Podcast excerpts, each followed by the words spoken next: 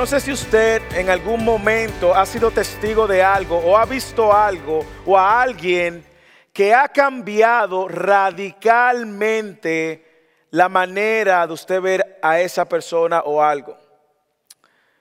Yo no sé si usted ha tenido la oportunidad en algún momento quizás de ver una pintura en su niñez o ir a algún evento que de ahí en adelante despertara en usted el interés de hacer algo particular. Quizás usted vio a algún deportista y a raíz de esa experiencia usted quiso ser deportista cuando niño. Quizás usted vio a su padre o algún abuelo haciendo algo y a partir de ahí usted quiso también ser eso. O quizás usted, ah, al igual que yo, vio a algún actor, alguna película que lo movió a querer seguir los pasos. Bueno, cuando yo era niño, cerca de 5 años, 6 años de edad, llegaba a la República Dominicana la película de Superman con Christopher Reeves, aquel hombre esbelto, alto, ojos verdes. Y yo cuando vi eso, pues quedé impactado, ver este hombre desafiando la ley de la gravedad. Así que yo quería ser como Christopher Reeves o como Superman. Yo quería ser fuerte, rápido, yo quería volar, yo quería ser buen mozo como él. Yo sé que esa parte iba a ser un poco más difícil, no sé si esa parte iba a ser más difícil que la de la gravedad. Pero a raíz de eso, yo tomé una toalla, me la puse en el cuello, subí al techo de la casa y salté de la casa. Así que cuando abrí los ojos, no estaba en el aire, sino en el hospital.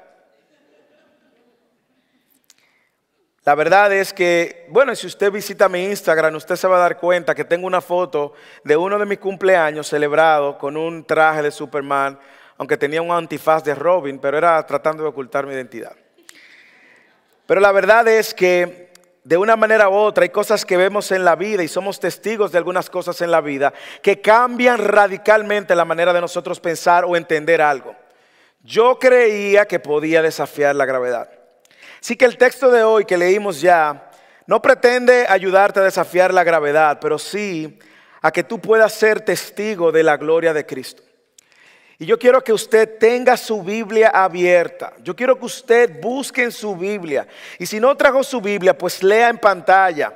Yo quiero que usted me acompañe en el texto de hoy, porque el título del sermón de hoy es justamente eso, ser testigo de la gloria de Cristo ser testigos del Rey de Gloria que es Cristo. Así que abra su Biblia o encienda su Biblia. En Mateo capítulo 17, continuamos con la serie de Mateo, en los versículos del 1 al 13. Y leo, seis días después Jesús tomó consigo a Pedro, a Jacobo y a Juan, su hermano, y los llevó aparte a un monte alto. Y se transfiguró delante de ellos. Y su rostro resplandeció como el sol y sus vestiduras volvieron, se volvieron blancas como la luz. Y aquí se le aparecieron Moisés y Elías hablando con él. Entonces, Pedro, tomando la palabra, dijo a Jesús, Señor, bueno es que estamos aquí, bueno, bueno es estarnos aquí. Si quieres, haré aquí tres enramadas, una para ti, otra para Moisés y otra para Elías. Y mientras estaba aún hablando, he aquí una nube luminosa los cubrió y una voz salió de la nube diciendo, este es mi Hijo amado en quien me he complacido, a él oíd. Cuando los discípulos oyeron esto, cayeron sobre sus rostros y tuvieron gran temor. Entonces les acercó, se le acercó Jesús tocándolos, dijo, levantaos y no temáis. Y cuando alzaron sus ojos no vieron a nadie sino a Jesús solo. Y mientras descendían del monte, Jesús le ordenó diciendo, no contéis a nadie la visión hasta que el Hijo del Hombre haya resucitado de entre los muertos. Y sus discípulos le preguntaron diciendo, ¿por qué pues dicen los escribas que Elías debía, debe venir primero? Y respondiendo él dijo, Elías ciertamente viene y restaurará todas las cosas. Pero yo os digo que Elías ya vino y no lo reconocieron, sino que le hicieron todo lo que quisieron. Así también el Hijo del Hombre va a padecer a manos de ellos. Entonces los discípulos entendieron que les había hablado de Juan el Bautista. Si usted ha estado con nosotros, usted recordará que Mateo de manera intencional quiere mostrarnos que Jesús es mayor que cualquier rey, que el rey David incluso. Jesús es de mayor gloria que Moisés, es un nuevo Moisés y que Jesús es mayor que cualquier profeta del Antiguo Testamento. Jesús ha sido presentado en el Evangelio de Mateo como Dios mismo. Y Mateo quiere intencionalmente convencer a la audiencia, su audiencia judía principalmente, de que Jesús es aquel en quien se cumplían todas las profecías del Antiguo Testamento, de quien hablaba el Antiguo Testamento, a quien apuntaba el Antiguo Testamento. Las tradiciones apuntaban a él, el día de reposo apuntaba a él, los profetas apuntaban a él. Y en el texto de hoy la historia continúa seis días después, casi una semana de lo que pasó cuando Pedro tuvo aquella confesión que dijo, tú eres el Cristo, el Hijo del Dios viviente. ¿Usted recuerda? Y Jesús le dijo, te voy a dar las llaves del reino. Y más aún le dijo que él iba a padecer. En esa misma del pensamiento, Mateo hoy quiere mostrarnos con la transfiguración de que Cristo es la imagen visible de Dios. Mateo quiere mostrarnos y mostrarle también a nosotros y específicamente mostrarnos lo que pasó con los discípulos para que los discípulos continuaran creciendo en su entendimiento de quién es Jesús y tuvieran una mayor comprensión de quién Él es. Hermano, hermana, de eso se trata la vida cristiana, de tener una comprensión más aguda de quién es Cristo. La razón por la que nos reunimos hoy es para conocer más acerca de Cristo. La razón por la que nos reunimos es para adorar el nombre de Cristo. Y la razón por la que salimos afuera y ser testigos es ser testigos de quién? De Cristo. Así que a la luz de ese texto, a la luz de los 13 versículos que leímos hoy, yo quiero recomendarles tres exhortaciones para que podamos ser testigos del Rey de Gloria. Tres recomendaciones. La primera es, contempla la gloria de Cristo. Contempla la gloria de Cristo. La segunda es, obedece al Hijo de Dios. Y la tercera, aprende del Hijo del Hombre. Así que vamos a navegar en estas tres exhortaciones. Y la primera exhortación para nosotros ser fieles testigos de la del Rey de Gloria y de Cristo, la primera exhortación es que debemos contemplar la gloria de Cristo. Lea conmigo el versículo 1 al 3. Seis días después, esos seis días no están ahí por casualidad. Seis días después Jesús tomó consigo a Pedro, a Jacobo y a Juan, a, a Juan su hermano y los llevó aparte a un monte alto y se transfiguró delante de ellos y su rostro resplandeció como el sol y sus vestiduras se volvieron blancas como la luz. Y he aquí se les aparecieron Moisés y Elías hablando con él. Recuerde lo que Mateo tiene en mente. Mateo quiere mostrarnos que Moisés y Elías ambos apuntaban hacia Jesús y que Jesús es más grande que estos dos. Sin embargo, cuando usted lee el texto y lee lo que pasó Moisés en el momento en que tuvo aquel encuentro con Dios, usted va a encontrar muchas similitudes entre el evento de la transfiguración y lo que sucedió con Moisés cuando estaba frente a Dios y la zarza ardiendo. Vaya conmigo a Éxodo capítulo 34 o léalo en la pantalla, versículo 24, capítulo 24, versículo 15. Entonces Moisés subió al monte y la nube cubrió el monte. Y la gloria del Señor reposó sobre el monte Sinaí. Y la nube lo cubrió por cuántos días? Seis días. Y al séptimo día Dios llamó a Moisés en medio de la nube. A los ojos de los hijos de Israel, la apariencia de la gloria del Señor era como un fuego consumidor sobre la cumbre del monte. Nosotros sabemos lo que pasó con el pueblo de Israel. Ellos temieron. Luego, en el capítulo 34, cuando Moisés sube por segunda vez a recibir las tablas de los mandamientos, en el versículo 29, dice que aconteció que cuando Moisés descendía del monte Sinaí, con las dos tablas del testimonio en su mano, al descender del monte, Moisés no sabía que la piel de su rostro resplandecía por haber hablado con Dios. No sé si usted puede notar aquí algunas cosas que son muy similares en ambas narrativas. Le voy a mencionar algunas. Uno, los eventos ocurren en un periodo de seis días. Seis días después, igual que lo que pasó con Moisés cuando él estuvo en el monte de Sinaí y fue cubierto por esta nube por seis días. Los eventos ocurren en una montaña. Los eventos ocurren en una montaña. Una nube descendió y cubrió la montaña en ambos eventos. Una voz habló desde la nube en ambos eventos. La figura central irradiaba la gloria de Dios en ambos eventos. Y aquellos que estaban cerca del evento, aquellos que estaban cerca tuvieron temor. La única diferencia o la mayor diferencia es que Moisés es llamado como siervo y aquí Jesús es llamado como el Hijo de Dios. Ahora, ¿qué busca Mateo recordarnos con este evento? No solo que Jesús es la gloria visible de Dios, sino que también es superior que Moisés y Elías. Jesús quería que sus discípulos fueran testigos de esto. Y no olvidemos, ya Jesús se reveló como el Mesías, capítulo 16. ¿Qué le digo? No le digan a nadie que yo soy el Mesías.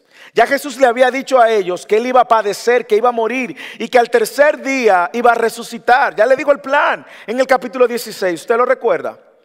Y ahora Jesús le está mostrando que Él es la gloria visible de Dios. Ellos habían aprendido que Jesús iba a ser un siervo sufriente, o habían escuchado, y ahora necesitaban también verlo como un rey glorioso. Más aún, Jesús los había invitado a ellos a hacer que a cargar su cruz, a padecer con Cristo. Y ahora Jesús le estaba recordando por este evento que ellos iban a compartir su gloria. Dios le dijo, le dijo en el capítulo 16, al final del capítulo 16, Él tomó algunos, le dijo, algunos de ustedes no van a morir hasta que no vean al Hijo de Dios en gloria. Ahora, una pregunta que puede venirnos a todos, ¿por qué Él tomó tres discípulos y no los tomó a los doce? Es una buena pregunta. ¿Por qué cuando Él va a la transfiguración toma a Pedro, Juan y Jacobo? ¿Por qué cuando Él va a orar al monte Getsemaní toma a Pedro, a Juan y Jacobo? Bueno, podemos decir varias cosas, pero la principal era que la ley en Deuteronomio capítulo 19, versículo, versículo 15, la ley establecía el principio de que cualquier testimonio iba a ser confirmado por la boca de cuántas personas, dos o tres. Y Jesús lo sabe la perfección y se toma estos tres. Y más adelante, ¿qué nosotros vemos que sucede después de la resurrección? Cuando estos apóstoles tienen la oportunidad de escribir, ¿qué sucede? Escriben de este momento.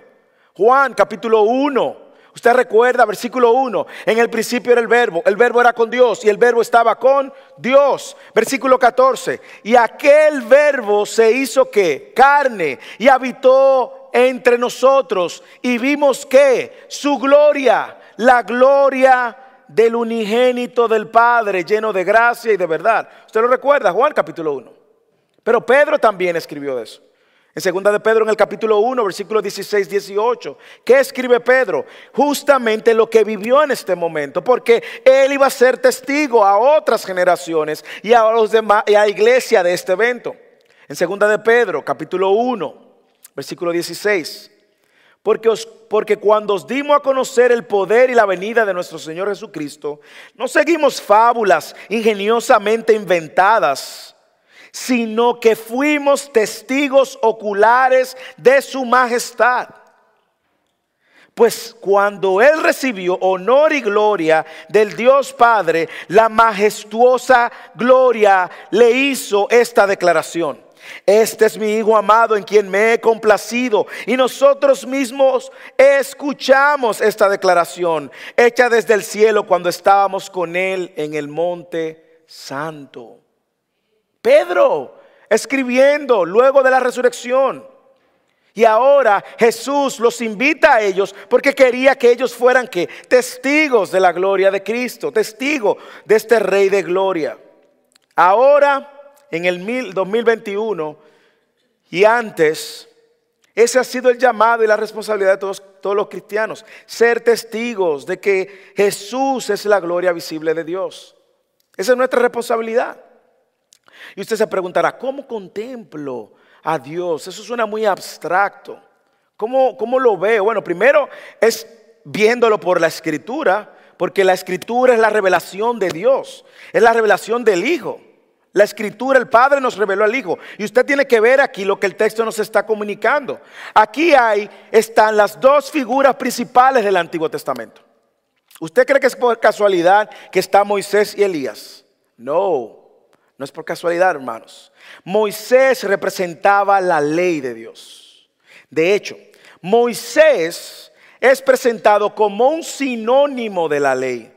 Usted recuerda cuando Jesús iba en Lucas capítulo 24, camino de Maús que tiene esta conversación con sus discípulos, que le dicen, eh, Jesús lo ve triste y le pregunta, ¿qué le ha pasado a ustedes? Y ellos le dicen, tú eres el único en Israel que no sabe lo que ha pasado en Jerusalén. ¿Usted recuerda aquella encuentro bien divertido? Y Jesús le dijo, ok, cuénteme qué ha pasado. Y ellos cabizbajo, no, no, no habían caído en razón, dijeron, Jesús, un profeta, un profeta. Y dice que Jesús le abrió el entendimiento. ¿Y qué pasó? Luego Jesús pasó tiempo con ellos. ¿Y qué dice, qué dice Lucas 24? Usando a Moisés como sinónimo de la ley. Dice, y comenzando por Moisés y continuando con todos los profetas, les que refirió y explicó lo referente a él en toda la escritura. Mm. So, perdón, Moisés, se me fue el inglés. Moisés estaba ahí representando la ley. Y Elías estaba ahí representando a quién? A los profetas. Elías para los judíos era el profeta de mayor renombre, era el profeta que más milagros sobrenaturales había hecho. Elías dijo en un momento, no va a llover. ¿Y usted sabe qué pasó? No llovió. Y luego dijo, va a llover. ¿Y usted sabe qué pasó? Llovió. Usted recuerda cuando Elías estaba con los 450 profetas de Baal, falsos profetas de Baal, una de las escenas más interesantes y jocosas. De hecho, Elías hasta se burló de los profetas. Vamos, pídanle a su Dios que haga descender fuego y que queme la ofrenda del altar. ¿Usted se recuerda? Y ellos haciendo sus rituales, y nada. Y Elías dijo, están durmiendo los dioses de ustedes. Y ellos, y nada. Y Elías vino y buscó agua. ¿Y qué hizo Elías? Le echó agua a la leña. ¿Y qué pasó? Y dijo, Señor, haz que descienda fuego. Y vino el fuego y quemó el altar y la ofrenda. Ese es Elías. Pero más aún, Elías se fue tomado en un carro de fuego. Elías dice la escritura que iba a ser el que, el que iba a preceder al Mesías. Y déjame decirle, hoy todavía los judíos en alguna de sus tradiciones tienen una silla vacía esperando que Elías retorne. Así que aquí están las dos figuras más importantes del Antiguo Testamento. Moisés representando toda la ley y Elías representando a todos los profetas. Pero déjeme decirle algo. Lo que está sucediendo en la transfiguración es el cumplimiento de Malaquías capítulo 4. Usted sabe que solo existe un texto, un texto en toda la escritura, además de la transfiguración, que pone a Elías y a Moisés juntos, en el mismo lugar, en una profecía de Malaquías. Y más aún, si usted lee Malaquías 4, en el capítulo 4 del versículo 1, 2 y 3, está hablando de la promesa de que iba a venir el Hijo de justicia. ¿Refiriéndose a quién? A Jesús. Y mire lo que dice el versículo 4 y 5 de Malaquías 4. Acordaos de la ley de mi siervo Moisés, de los estatutos y las ordenanzas que yo le ordené en Horeb para todo Israel. He aquí yo os envío al profeta Elías antes que venga el día del Señor, día grande y terrible. Lo que vemos es que la misma Biblia afirma que estos dos iban a aparecer y que ellos pues apuntaban a algo mayor, a Cristo. Cristo. Este evento de la transfiguración es el cumplimiento justamente de Malaquías capítulo 4 y es la revelación de la gloria de Jesús, de que Jesús tiene una gloria mayor que las de estos dos. El texto también dice, ¿no le llama la atención lo que dice el texto en el versículo 3? Y aquí se le aparecieron Moisés y Elías hablando con él. Hmm, ¿Qué hablaban? ¿Qué conversación, eh? Hubiesen tenido. Mateo no nos dice, pero Lucas sí nos dice. En Lucas capítulo 9, nosotros vemos en el versículo 30 y 31 de qué hablaban. Así que si usted es igual de curioso como yo, le gustaría saber de lo que estaban hablando. Vaya Lucas 9, 30, 31. Y he aquí dos hombres hablaban con él, los cuales eran quienes, Moisés y Elías, quienes apareciendo en gloria hablaban de la partida de Jesús, que él estaba a punto de cumplir en Jerusalén. ¿De qué estaban hablando? De que Jesús iba a morir en la cruz. Le digo algo que aprendí. La palabra partida, esa partida de Jesús, en el original es la palabra éxodo. Jesús Elías y Moisés estaban hablando de qué? Del éxodo, un nuevo éxodo, no un éxodo que lo iba a libertar del faraón ni de la opresión de los romanos, sino un éxodo que lo iba a libertar del pecado con el cual el pueblo de Dios estaba esclavo. Este texto nos está recordando que ellos estaban que hablando de aquello que había sido planificado desde la eternidad y estaban hablando de que Jesús iba a ir a Jerusalén y que iba a traer su muerte y su resurrección, libertar a todo el que no estaba reconciliado con Dios.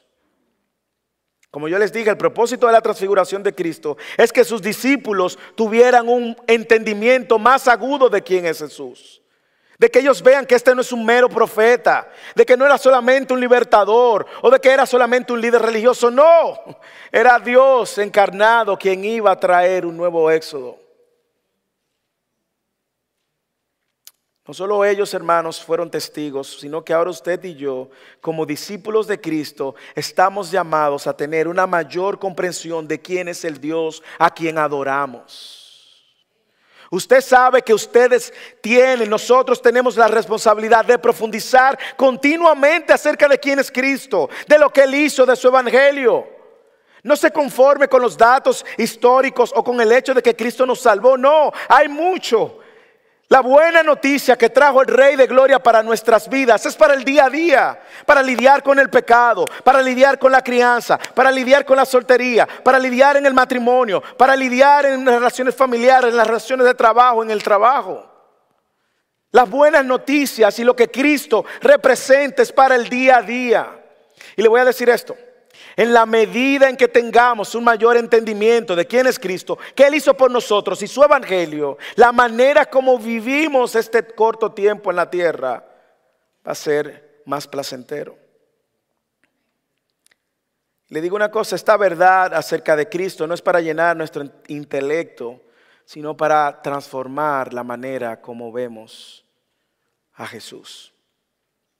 Jesús no fue un profeta como piensan los musulmanes. Jesús no fue un hijo de Dios, criatura de Dios, como piensan los testigos de Jehová. Jesús no fue un líder religioso, como piensan los agnósticos. Jesús fue Dios encarnado, es Dios encarnado, 100% Dios, 100% hombre. El Hijo de Dios es la esencia misma de Dios, nuestro redentor, nuestro salvador, hermanos. Él es nuestro redentor y salvador. Jesús es la gloria visible de Dios.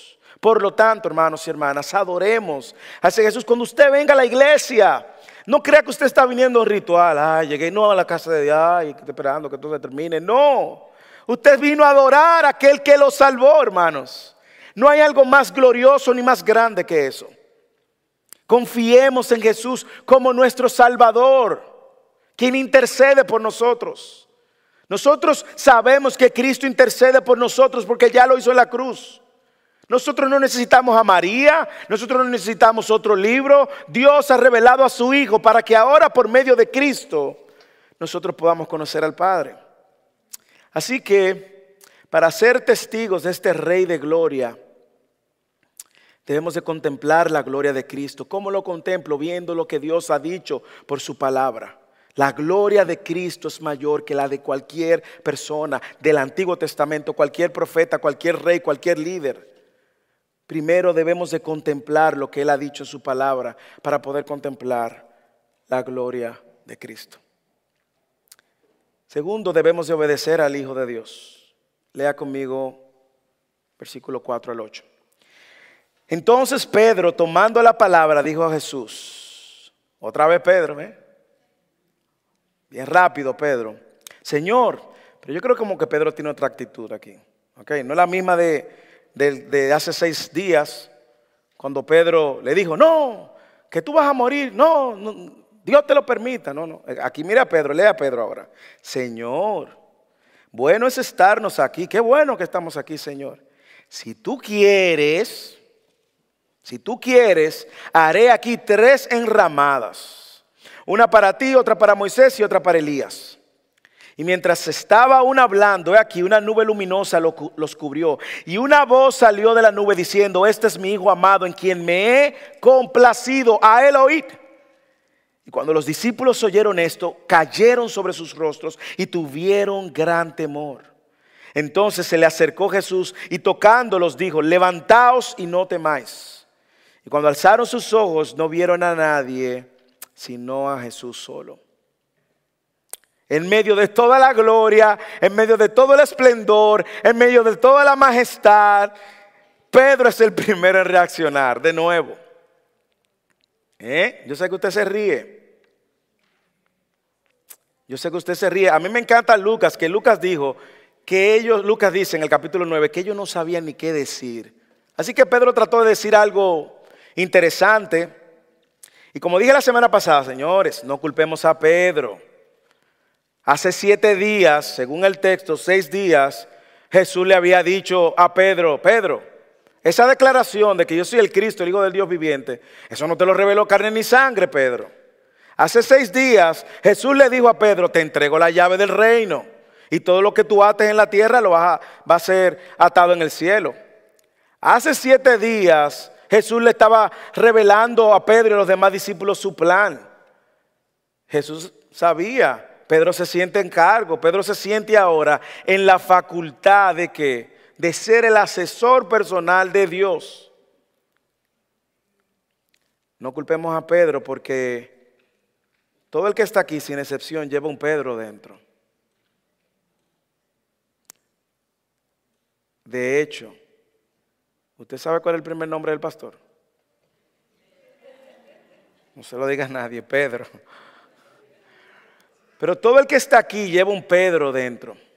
¿Cómo así, pastor? Bueno, cada vez que usted quiere decirle a Dios lo que Él tiene que hacer, ese es el Pedro dentro de usted.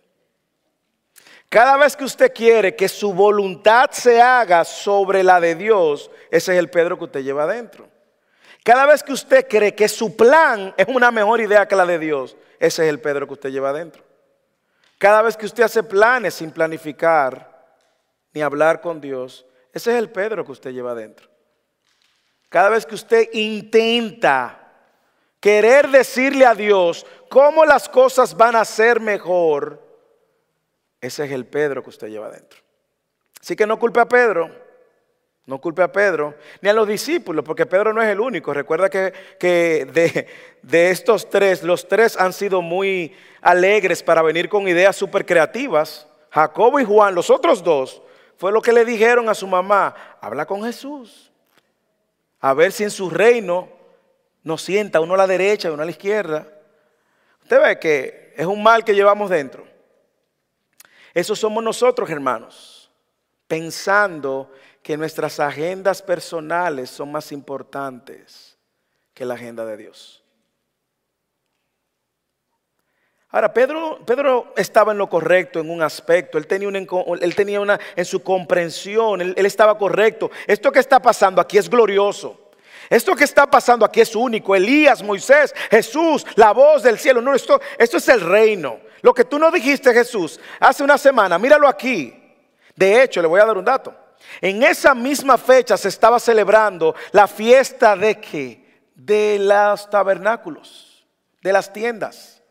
Así que cuando Pedro viene con esta idea es porque en la fecha se estaba celebrando, no en el monte, pero abajo en Jerusalén se estaba celebrando la fecha de los tabernáculos, que celebraba qué? Celebraba la liberación del pueblo de Israel y el tiempo que pasaban ellos en tiendas en el desierto. O sea que la idea no fue tan descabellada, una idea hasta bíblica, pudiéramos decir, pero estaba fuera de tiempo y no era el plan de Dios.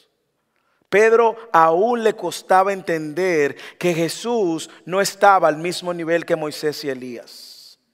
A Pedro le costaba entender que tú no puedes poner a Dios al mismo nivel que los profetas del Antiguo Testamento ni de cualquier otra persona que ha existido en esta tierra. Le costaba entenderlo, porque Jesús es superior a todo el que ha existido. Ahora me encanta que en esta ocasión no es Jesús quien lo corrige. ¿Quién es que lo corrige? Lee el versículo 5. Mientras estaba aún hablando, imagínese a Pedro ahí hablando. Señor, tres tiendas, una para ti. ¡Bum!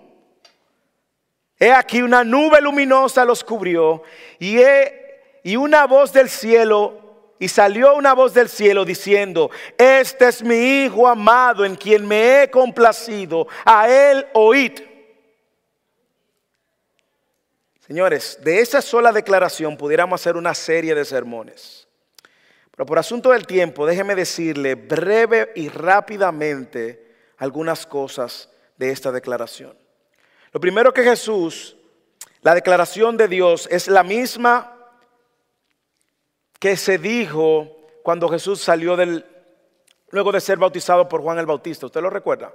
Este es mi Hijo amado, en quien tengo complacencia. La única diferencia es que aquí el, Padre le añada a él oír. Pero no solo eso, cuando él dice este es mi hijo, probablemente lo primero que le viene a la mente es la falsa herejía que Arrio a principio del 300, allá atrás, y luego los testigos de Jehová han estado promoviendo de que Jesús es criatura de Dios. Eso no, eso no es lo que dice. Ni es lo que luego nosotros vamos a ver que confirma toda la escritura. Cuando Dios dice, este es mi hijo amado, este es mi hijo, lo que está diciendo, Él es de la misma esencia que el Padre. Y usted lo va a ver más adelante o lo va a ver en otro evangelio cuando Él dice, Jesús dice, el que ha visto al Padre, ¿me ha visto? A mí, el Padre y yo, uno que somos, uno. Así que cuando dice, este es mi hijo, lo que está diciendo, esta es la misma esencia que yo, mi persona. No solamente dice que es mi hijo, sino que es mi hijo amado. Para decirnos que no solo hay una relación esencial entre dos, sino una relación de amor, de compromiso y de identificación en todos los sentidos. Aquí no hay celos entre quién es mayor, si el Padre es el Hijo o el Espíritu Santo. Aquí hay una, una retribución de la gloria. El Hijo le da gloria al Padre, el Padre al Hijo, el Espíritu al Hijo. Aquí no se están matando por, por, por, primer lugar y segundo lugar. Es una relación centrada en un amor perfecto, sin pecado. Pero más aún, Él dice, este es mi Hijo amado en quien me he complacido. En quien me he complacido. En otras palabras, yo estoy satisfecho en todo lo que Jesús ha dicho. Yo estoy satisfecho y complacido en todo lo que Jesús ha hecho. Yo estoy satisfecho y complacido en todo lo que Jesús va a hacer. En otras palabras, yo me complazco en Él completamente. Me complace su obediencia. Me complace su entrega voluntaria de dar su vida voluntariamente. Me complace su entrega al plan divino como siervo sufriente. Me agrada lo que hace. Me agrada lo que está haciendo y me agrada lo que Él va a hacer. Eso es lo que está diciendo el Padre. Y ya lo vimos. Jesús ya va de regreso a Jerusalén. Y en Jerusalén Él va a padecer, y va a padecer mucho, y va a ser rechazado y lo van a crucificar. Y Jesús va a Jerusalén de acuerdo a qué? Al plan divino. Lucas no nos dice que Moisés, Elías y Jesús estaban hablando de que de su partida, de lo que iba a suceder en Jerusalén. Así que Jesús va a Jerusalén de acuerdo al plan divino. Él va a sufrir de acuerdo al plan divino. Él dará su vida en la cruz de acuerdo al plan divino. Al tercer día resucitará de acuerdo al plan divino. Será el Salvador y el libertador de todo aquel que confiese sus pecados y crea en Él para salvación, rindiendo su vida a su señorío de acuerdo al plan divino. Este es mi hijo amado en quien tengo complacencia. Pero más aún, hermanos, hay más, hay más. Yo espero que usted tenga deseos de más, porque hay más. Por esta declaración que el Padre ha dicho, ahora el Padre añade algo contundente para los discípulos y para todos los discípulos, que es a Él oír. A Él oír. Y este a Él oír no es solamente ser oidores, lo sabemos, ¿verdad? Usted sabe que este a Él oír es a Él oír y obedézcanlo. ¿Qué está diciendo aquí? ¿Qué es lo que quiere decir el Padre? Señor, es sencillo. Hagan lo que Él dice que hagan. Enseñen lo que Él ha enseñado. No añaden, no quiten, enseñen lo que Él ha enseñado. Él dice que amemos a Dios con todo. Pues entonces, ¿qué hacemos? Amemos a Dios con todo. Él dice, ama a tu prójimo como a ti mismo. ¿Qué debemos hacer? Amar al prójimo como a sí mismo. Él dice, confiesen sus pecados. Confesemos nuestro pecado. ¿Qué nosotros debemos de hacer? Confesar nuestro pecado. Él dice, arrepintámonos de nuestro pecado. ¿Y qué nosotros tenemos que hacer? Arrepentirnos de nuestros pecados. Él dice que perdonen a los que nos ofenden. ¿Y qué nosotros debemos de hacer? Perdonar a los que ofenden. Él dice, si alguno quiere ser mi discípulo, niegues a sí mismo, tome su cruz cada día y sígame. ¿Qué debemos de hacer? Negarnos, a nosotros mismos, tomar nuestra cruz cada día y seguirle. Él dice que vayamos a todas las naciones, vayamos a todas las naciones. Escúchenlo a Él y obedezcámoslo a Él. Al final de cuentas, no se trata de nuestras agendas, sino de la agenda de Dios. Pero hay más, hermanos. ¿Quieren más? Hay más. Lo que está sucediendo aquí también es el de cumplimiento de Deuteronomio capítulo 18, versículo 15. ¿Usted recuerda lo que pasó en Deuteronomio capítulo 18, versículo 15? Ya Moisés está cumpliendo su misión y escribe estas palabras. Un profeta de en medio de ti, de tus hermanos, como yo, te levantará el Señor tu Dios. A él oirás. ¿Qué profeta? ¿Qué profeta usted cree que está hablando de Deuteronomio capítulo 18? No ha existido otro profeta. Como Moisés, a quien el pueblo iba a oír. ¿A quién se refiere? A Jesús.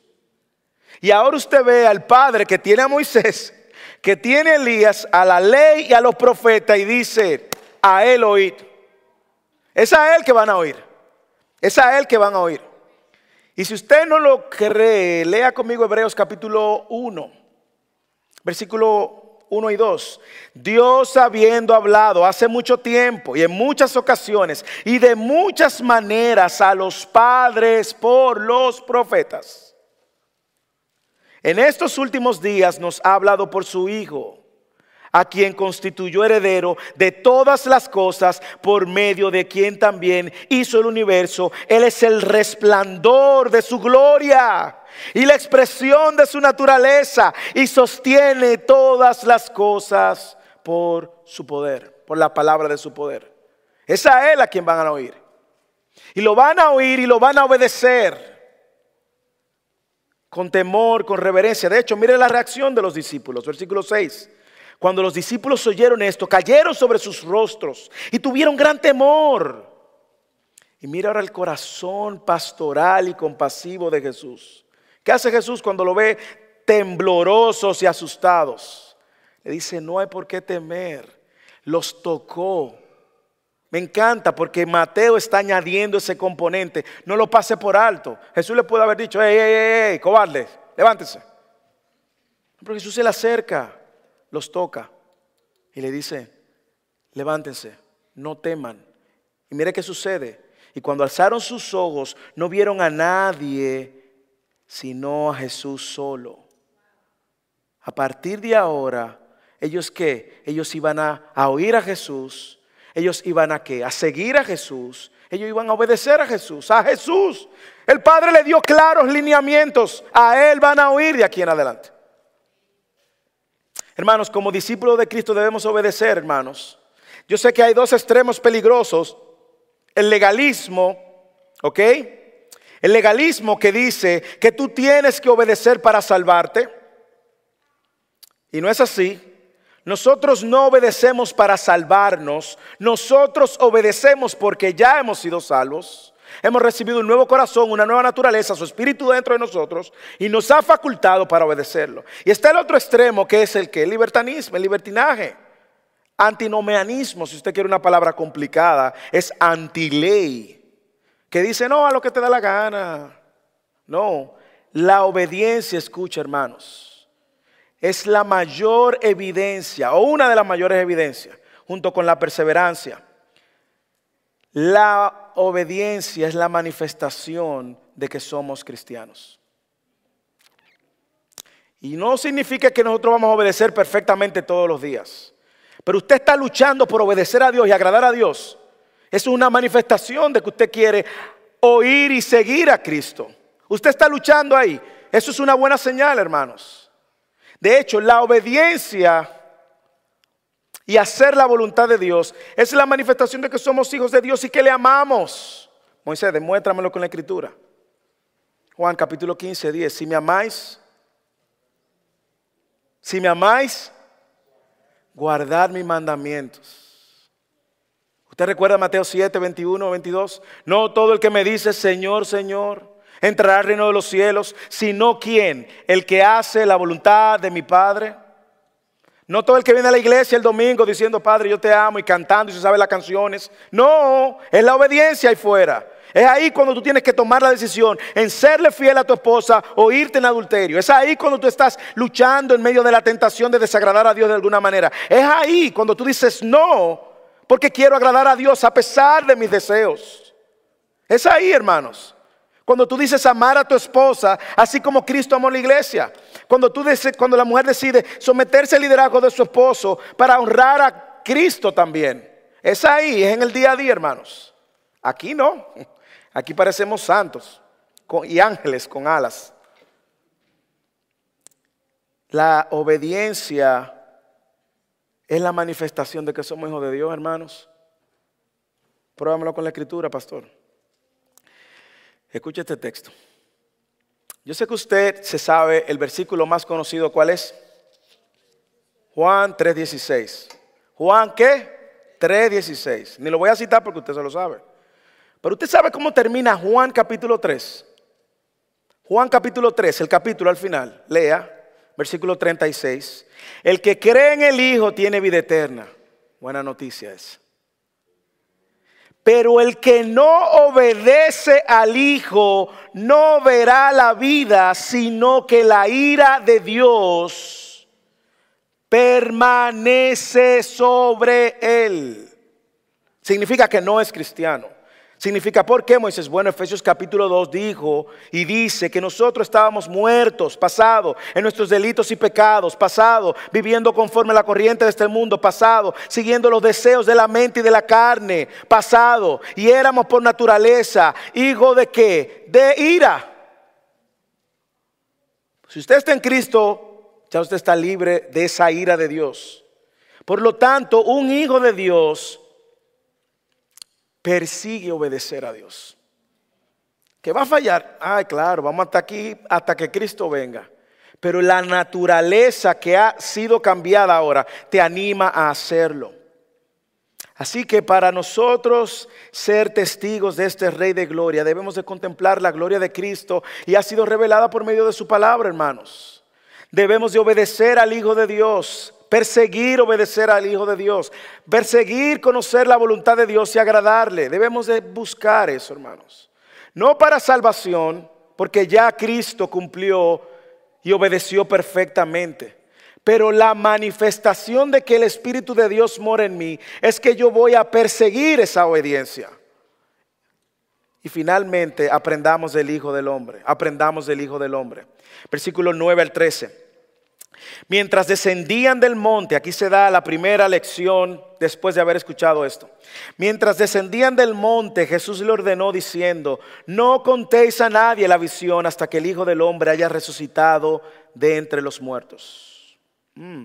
Y sus discípulos le preguntaron diciendo, ¿por qué pues dicen los escribas que Elías debe de venir primero? Y respondiendo él dijo, Elías ciertamente viene y restaurará todas las cosas. Pero yo os digo que Elías ya vino y no lo reconocieron, sino que le hicieron todo lo que quisieron. Así también el Hijo del Hombre, la palabra favorita de Jesús, más de 82 veces aparece en el, Nuevo Testamento y es la que él más usa para nombrarse a sí mismo. El Hijo del Hombre es una palabra mesiánica que conecta con Daniel capítulo 7, versículo 15 y 16. Lo puede buscar después. Así también el Hijo del Hombre va a padecer en manos de ellos, en manos de ellos. Entonces los discípulos aprendieron, entendieron que les había hablado de Juan el Bautista. Entendieron. Los discípulos entendieron. Finalmente. Wow, entonces es Juan el Bautista quien iba a ser el que, el que iba a preparar el camino del Mesías. A Juan lo rechazaron, a ti también te van a rechazar. Tú eres el Mesías. Y es la primera vez, hace siete días él le dijo lo mismo, donde la palabra muerte, padecer y resurrección están en la misma línea. Y él le dije, él le dice, no se lo digan a nadie lo que ustedes han visto hasta después de la resurrección. Yo me imagino que yo estaba en resurrección, resurrección. Pero, y, Jesús siguiéndole le, le está aclarando y luego le dice, ¿qué le dice? Es necesario que el Hijo del Hombre padezca. Va a ser un siervo sufriente también. Y le está recordando una vez más la misión para que Él vino. Hermanos, Él vino para salvar a los pecadores como usted y como yo. Él vino a revelar el camino al Padre, el único camino al Padre. Él vino también a mostrarnos su humildad y su sacrificio, pero también a darnos la esperanza de la resurrección. Una esperanza que tiene todo aquel que cree en Cristo. Hermanos, yo no sé si usted, tanto usted le teme a la muerte, honestamente. Pero hermanos, si hay alguien en esta tierra que puede estar seguro de la transición de la muerte a la vida eterna es el cristiano. Pero debemos de pasar tiempo conociendo esa promesa. Usted y yo vamos a resucitar corporalmente. Y vamos a hablar de eso en Mateo 28 cuando lleguemos al final del libro. Una vez más, Jesús sigue revelando su plan completo. Ustedes ya saben, yo soy mayor que Moisés, soy mayor que Elías, que cualquier de los profetas, mayor que el rey David y consecuentemente mi gloria es mayor que la de ellos. Pero también soy un siervo sufriente. El siervo sufriente que Isaías revela en Isaías 53. Ese soy yo. Y tendré que morir para salvar a los pecadores de toda lengua, tribu, nación. Y hacer de ellos una sola iglesia. Y un día van a ver algunos de ellos aquí en el área de Dallas adorando mi nombre por medio de mi muerte y mi resurrección. Iglesia, usted y yo hoy tenemos la responsabilidad de ser testigos de este Cristo, del Rey de Gloria, testigos de este Dios que envió a su Hijo a morir por nosotros, testigos llamados a obedecerles, testigos de su obra redentora en la cruz. Usted y yo somos testigos vivientes del poder del Evangelio. Y como creyentes, nuestro llamado es vivir nuestra vida a la luz de quién es Jesús y de lo que Él ha hecho por nosotros. Como creyentes, nosotros no debemos de estar pensando en desarrollar nuestras agendas personales, sino que nuestra agenda es la agenda de Dios. Aquí no se trata de si usted le gusta o no le gusta, si usted se siente bien o no se siente bien, si la cosa... No, hermanos. Aquí se trata de una sola persona y es de Cristo. Vivamos cada día nuestras vidas honrando a Dios a nuestro Salvador, al Rey de Gloria, Cristo. Si usted nos visita por primera vez y no conoce ese Cristo, tengo una noticia buena y una mala. Probablemente si te pregunte, ¿cuál quiere primero? Usted me va a decir, la mala. Te doy la mala. Si nos visitas esta tarde y estás sin Cristo, tú estás muerto en tus delitos y pecados, Efesios capítulo 2 dice. Tienes que arrepentirte. Dios te llama al arrepentimiento. Dios te llama a que veas la manera como tú has ofendido a un Dios santo, santo, santo. Y te llama a arrepentirte y correr a la única esperanza que tienes, Cristo. Correr a Él y decirle, Señor, perdóname, te he ofendido, aquí estoy. Sálvame de mis pecados, soy un miserable sin ti. Necesito un nuevo corazón, un nuevo espíritu para dejar atrás todo este pecado que me arrastra. De lo contrario, dice la Biblia, como leímos, la ira de Dios está sobre ti. Y yo no quisiera estar en ese lugar. Pero la buena esperanza, la buena noticia es esta. Cristo vino y vivió una vida perfecta y va a la cruz y toma ahí tu lugar y carga todos tus pecados, toda tu corrupción, todos tus pensamientos y la lujuria que maquinas diariamente en la cruz Él lo cargó. Y ahora todo el que cree en Cristo no va a recibir la ira de Dios sino salvación. Dice Romanos 8.1, no hay condenación. Probablemente te pase por la mente la idea, ay no, lo que pasa es que yo no quiero ser como los hipócritas. Yo, no hermano, siempre hay espacio para más. Hay espacio para más hipócritas que conozcan que Cristo es el único Salvador. Quizás tú dices, bueno, lo que pasa es que yo tengo que dejar esto primero. No es así que funciona, hermanos. Porque entonces usted se llevaría la gloria. Aquí dice Romanos capítulo 5, versículo 8, Dios muestra su amor para con nosotros en que aún nosotros siendo pecadores, Cristo murió por nosotros. Qué buena noticia. Y esa es la invitación que te hacemos. Corre a Cristo. Hermanos, oremos.